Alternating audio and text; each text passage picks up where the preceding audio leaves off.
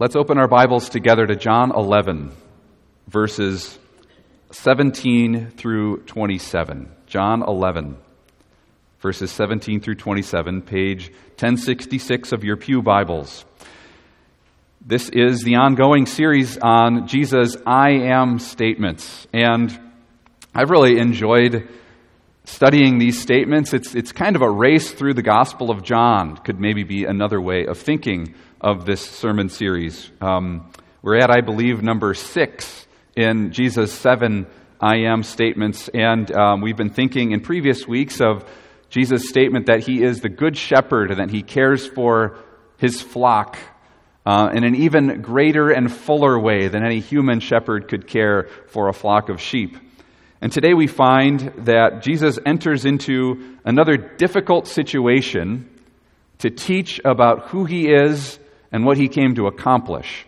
It's so often that these I am statements come to people in their moment of need, in a moment of um, exasperation or wondering, and we certainly will see that happening in the story today, where Jesus comes to his friends, Mary and Martha, who are distraught with grief at the passing of their brother and Jesus' friend, Lazarus. And so, in this passage, Jesus enters into a sad situation.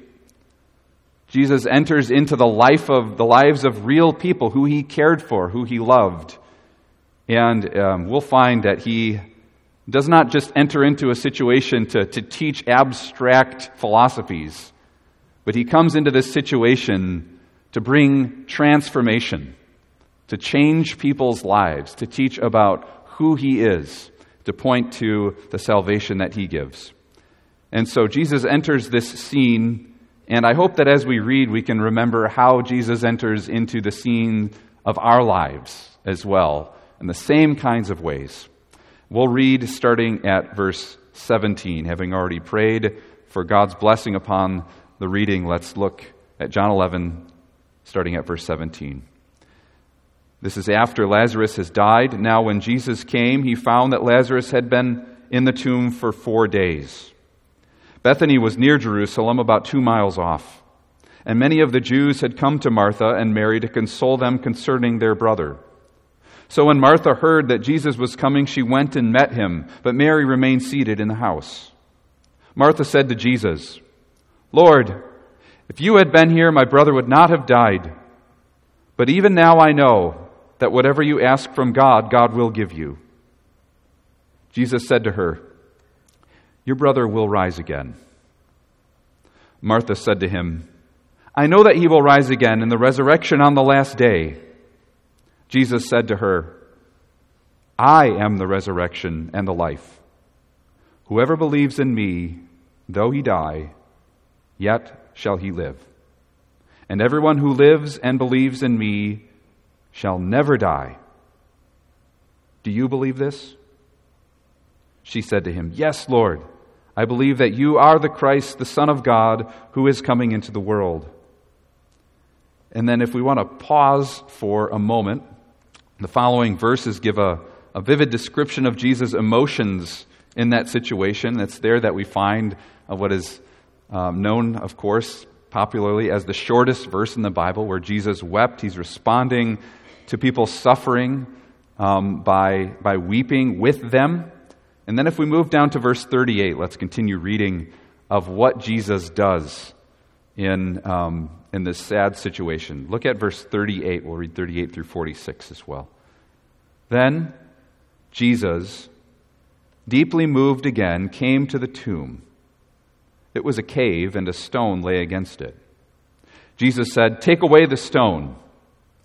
Martha, the sister of the dead man, said to him, Lord, by this time there will be an odor, for he has been dead four days. She said, Jesus said to her, Did I not tell you that if you believed, you would see the glory of God? So they took away the stone, and Jesus lifted up his eyes and said, Father, I thank you that you have heard me. I knew that you always hear me. But I said this on account of the people standing around that they may believe that you sent me. When he said these things, he cried out with a loud voice, Lazarus, come out. the man who had died came out, his hands and feet bound with linen strips, and his face wrapped with cloth.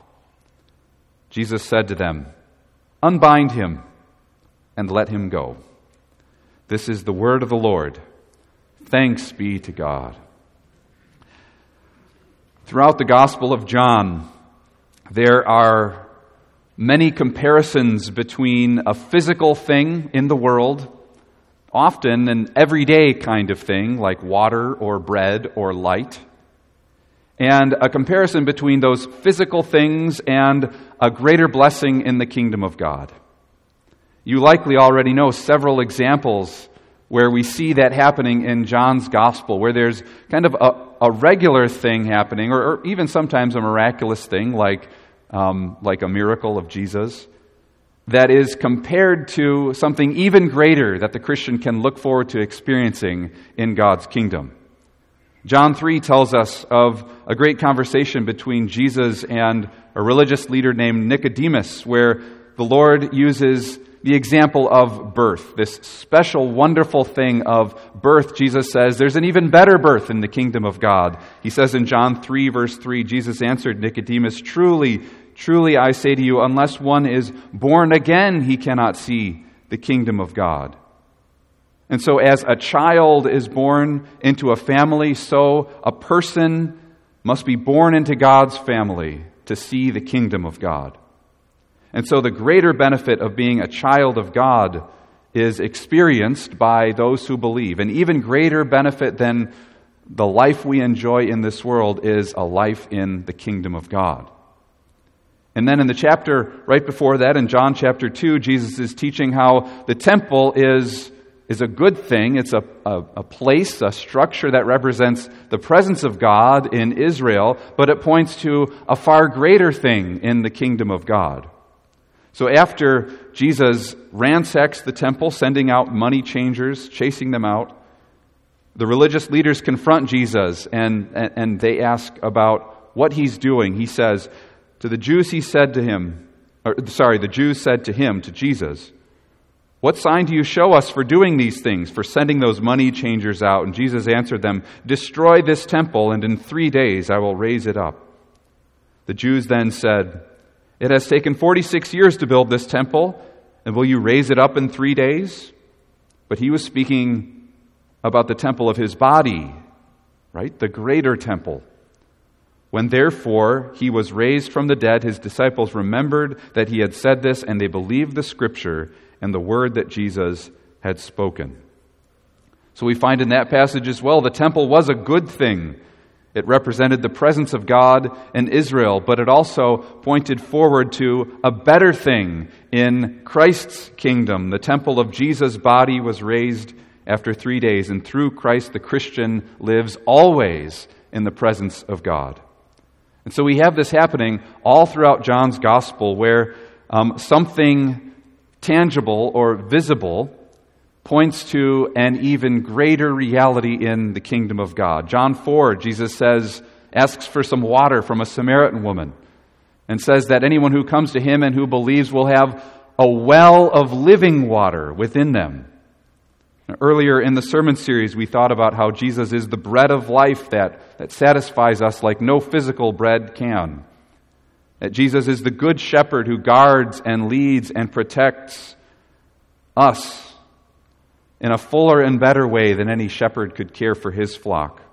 And so when you're reading the book of John, or when you're reading any other book of the Bible actually as well, ask how events and teaching in a story reveal some greater truth about the character of God, the work of God, and the kingdom of God. We see throughout God's word again and again that, that our sin is, is far more destructive than we realize. But we see throughout God's Word time and again that God's grace and God's power are also far beyond our understanding.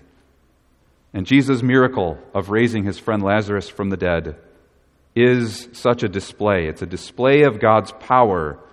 But as amazing as that miracle was, it points to something even greater that Christ would accomplish through his own resurrection and an even greater resurrection that he promises for the Christian. We saw this especially in the conversation between Martha and Jesus when the Lord arrives at Bethany. Jesus tells Martha that her brother will rise again, and, and she says to Jesus, I know he'll rise again in the resurrection at the last day. And sometimes we would wonder, it's a good thing to wonder about, what would Martha have believed concerning the resurrection? Because Jesus wasn't yet risen from the dead. And it was clear that Jesus' disciples were confused about um, his mission and what it would mean that he died on the cross and was risen to life. And so, what would Martha have believed concerning the resurrection of the dead? Many people in Jesus' day believed that the Old Testament promises of God for Israel would be fulfilled. And that's a good thing to believe. They should have believed this, of course. The prophets of the Old Testament often wrote about how the day of the Lord would be a day of justice and a day of a display of God's power, a day of the exaltation not only of the name of the Lord, but of God's people, Israel. And so God at that day would exalt Israel among all the nations of the earth. And by this time in Israel's history, that came to include the belief that God would raise faithful Jewish people from the dead so that they could enjoy life in a restored, everlasting kingdom. And so this would have been uh, Martha's belief, very likely, as she's referring to, I know that he'll rise again at the last day. But, but her understanding of that would have been kind of a, a, a foggy, um, nondescript, kind of vague understanding of what that would mean for Lazarus or even for the people of Israel. This statement that Martha makes would have been a little bit similar to statements that people make when they encounter somebody who's grieving today. People would say that there's a, a general kind of salvation that they would hope for for people who tried to be good people.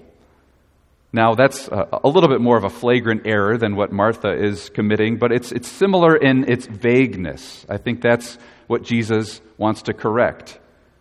So, where Martha was imprecise because of her ignorance, many people today hold to generic beliefs about heaven and hell, hold to generic beliefs about life after death that aren't really rooted in the scriptures or in the person of Christ, but are sort of general kinds of ideas that we toss around in our culture, um, things that people say to try to make someone feel better right away if they're grieving. Even people who attend church regularly might be confused about life after death, about um, the, the precise promises of God concerning what happens after we die. And so Jesus' words are the remedy for Martha, and they're the remedy for the person today who is confused or suffering through a kind of overly generic understanding of what life after death will look like. Jesus says, I am the resurrection and the life. Whoever believes in me, though he die, yet shall he live. And everyone who believes, who lives and believes in me, shall never die. Do you believe this? So he raises Lazarus from the dead to prove his power over death, to prove that that in him is a particular salvation, that it is Christian salvation. It's rooted in Christ, who is the resurrection and the life. That miracle that Jesus performs for Lazarus' sake is a sign of what will happen in the kingdom of God. A greater thing will happen in the kingdom of God through the resurrection of Christ. Through his own resurrection, Jesus will, will conquer death and will conquer sin. And this also points forward to the resurrection that the Christian will experience at the last day in Jesus' new creation. And so, as great as the resurrection of Lazarus was, the raising to life of Lazarus was, an even greater promise is for the Christian today that, that Jesus was risen in a way that Lazarus was not, because Lazarus eventually died again. But Jesus, the scriptures say, can never die again because death can't keep its hold on him. And so, therefore, Jesus' resurrection points also to our future resurrection for those who believe that death will not be able to ever have a hold on us again because we trust in Jesus who has conquered it. So, the, as good as the miracle was, it points to a greater reality in the kingdom of God. Brothers and sisters, Christian salvation is about the resurrection from the dead the resurrection from the dead. If you are, are ever in a situation where you have to describe the Christian faith to someone, and I hope it happens, you should pray that it happens, where you maybe would be confronted by a cousin or uh, some of your own children as you're raising children. I hope this regularly happens. You're telling them what the Christian faith is all about, or you have that coworker who's, who, who's struggling or who's lost and doesn't know what to, what to think, what to believe, and they say, Aren't you a Christian? What do you hold on to? What do you believe? I hope that you could remember two events from Jesus' life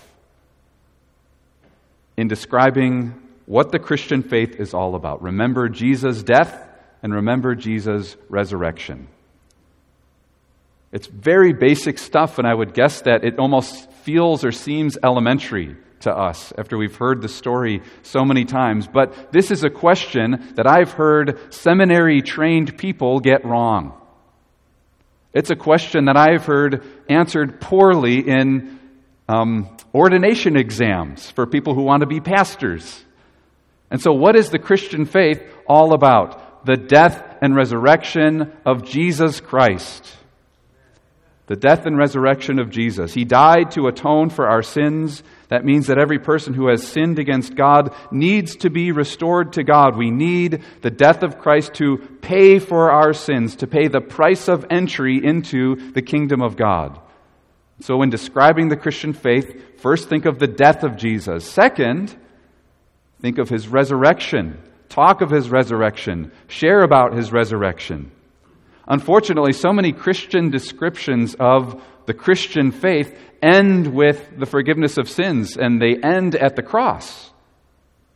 But, brothers and sisters, Jesus says, I am the resurrection and the life.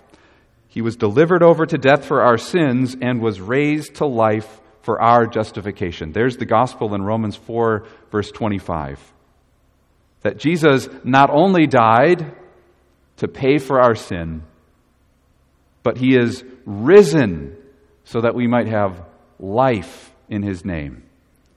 Jesus' resurrection is the sign and the guarantee that anyone who believes in him will live just as he lives. We will be restored to right relationship with God through Jesus.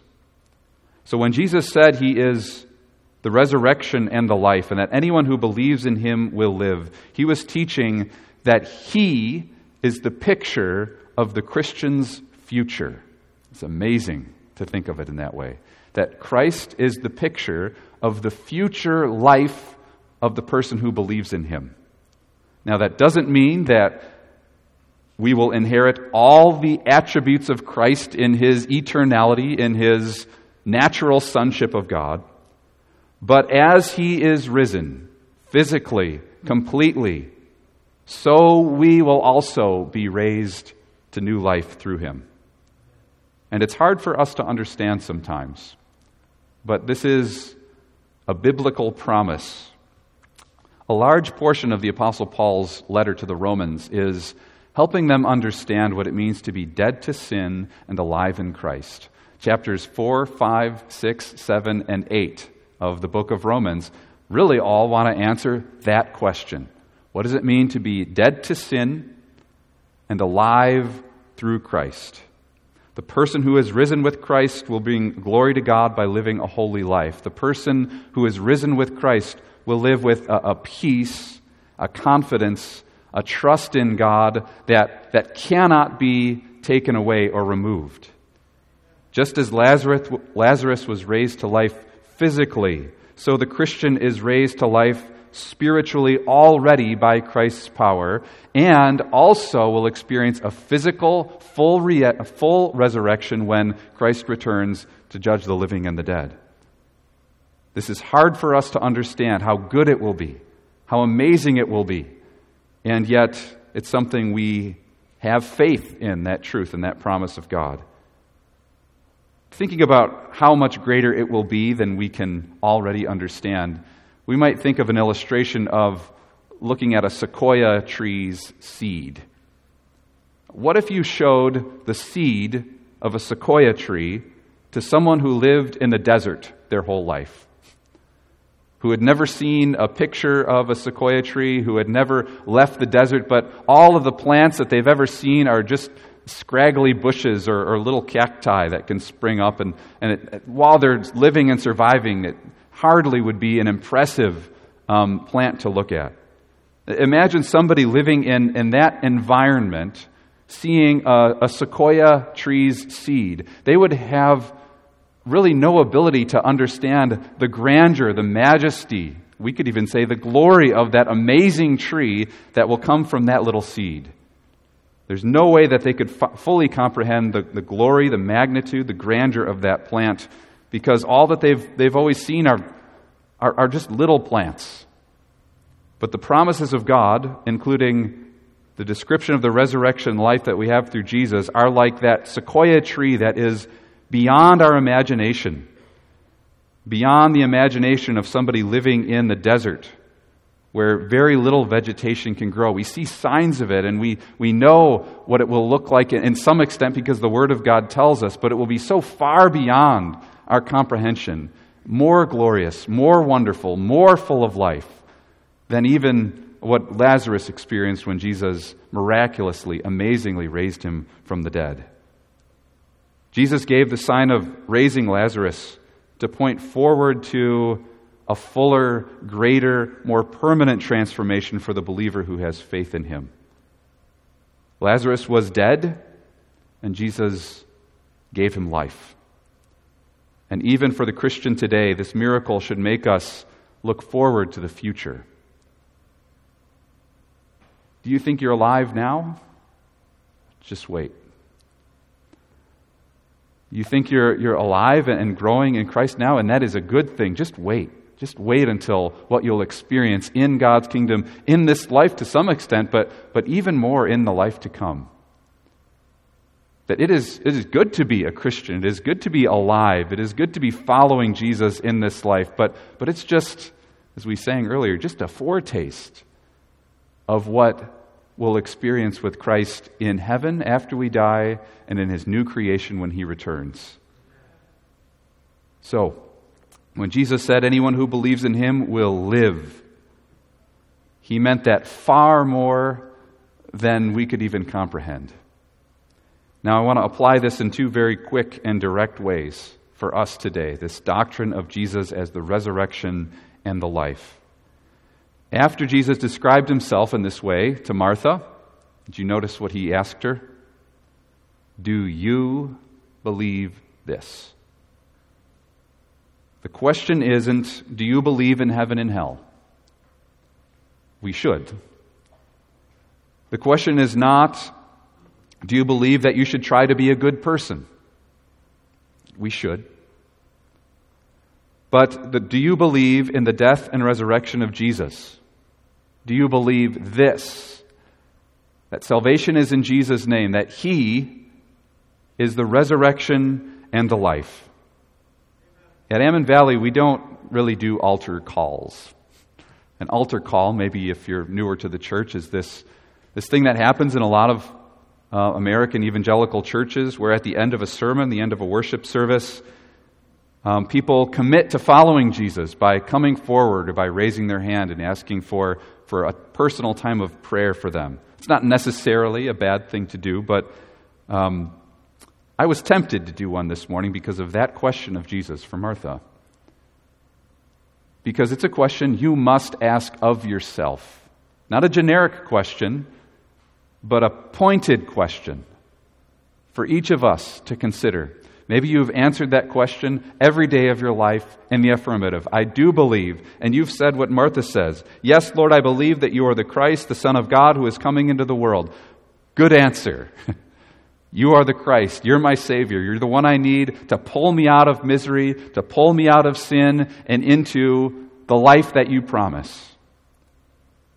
Such a pointed question from Jesus to Martha requires that even if you don't physically come forward today at the end of the service, you must come to Jesus today. Even if you don't physically come forward to kneel on the steps of this church, hopefully spiritually in your heart, as we sing in Christ alone right after this, that is your profession of faith. That is your coming forward to proclaim, I believe this Jesus, the resurrection, and the life. You must believe this for salvation. Don't wait another day thinking you might believe it tomorrow or the next day or a week ahead.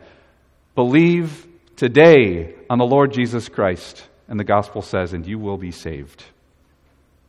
If you believed it for a long time, and you've heard it a thousand times, commit yourself again to believing in the resurrection of Jesus from the dead. So, even though we don't have an altar call in the liturgy, we all need to come to the Lord with the same faith that Martha had. I do believe, Lord, you are the Christ, the Son of God, who is to come into the world. When you believe, when you remember Jesus' promise, uh, you'll also see amazing things like what Martha saw. That's what Jesus said in verse 40. Did I not tell you that if you believed, you would see the glory of God? We may not see a physical resurrection happen in our lives, but we'll see the kingdom of God. We'll see our, ourselves growing in righteousness and humility and trust in God. We'll see people around us being blessed because we trust in Jesus and His resurrection power is at work in us. And so, this call to believe in Jesus is, is a call to see the glory of God. And so, do you believe this?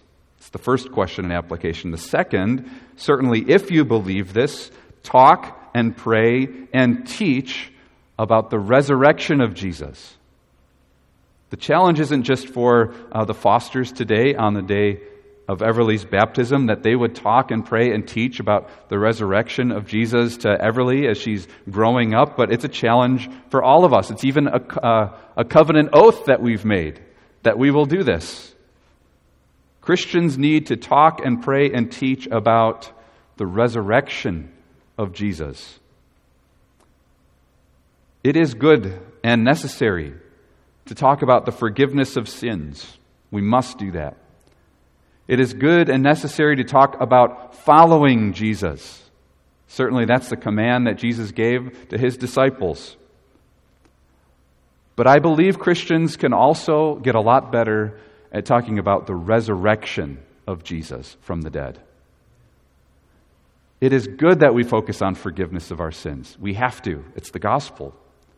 It is good that we talk about following Jesus, sometimes in, in general ways, and uh, uh, hopefully that always transforms into particular ways that will follow Jesus as well. But, but I hope that we could incorporate into our vocabulary this word, resurrection resurrection, that Jesus is raised from the dead. We can do better at, at, at talking about this title of Jesus in our personal prayers, can't we? How would it transform your prayer life to begin a prayer? Oh God, you have raised your Son from the dead. Think of all that that will change in your own prayer life. Praying for this nation, praying for the church throughout the world, praying for this congregation, praying for your children, praying for anything. Oh God, you are the God who raises people from the dead. The God of resurrection. The Christian faith is a faith of resurrection from the dead. How will that impact your prayer life, your confidence, your motivation even to go to work. As believers, we can do a better job at incorporating this title of Jesus into our thinking, into our conversation, and into certainly our prayer life. But I don't want to conclude with just this instruction. Let's just dwell on this for a moment. Jesus is the resurrection and the life. The life. Brothers and sisters, Through the forgiveness of sins, we have our sin removed from us. Jesus takes away from us the guilt, the shame of our sin. But then he, he fills it.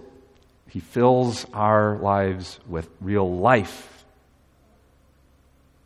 If we remind one another of the resurrection, our attention towards not just turns towards not just what Jesus takes away, which is our sin, but if we talk of the resurrection, our attention turns also to what Jesus gives, namely life. Jesus said, I am the resurrection and the life. And he gives resurrection and life for anyone who believes in him. Amen. Let's pray.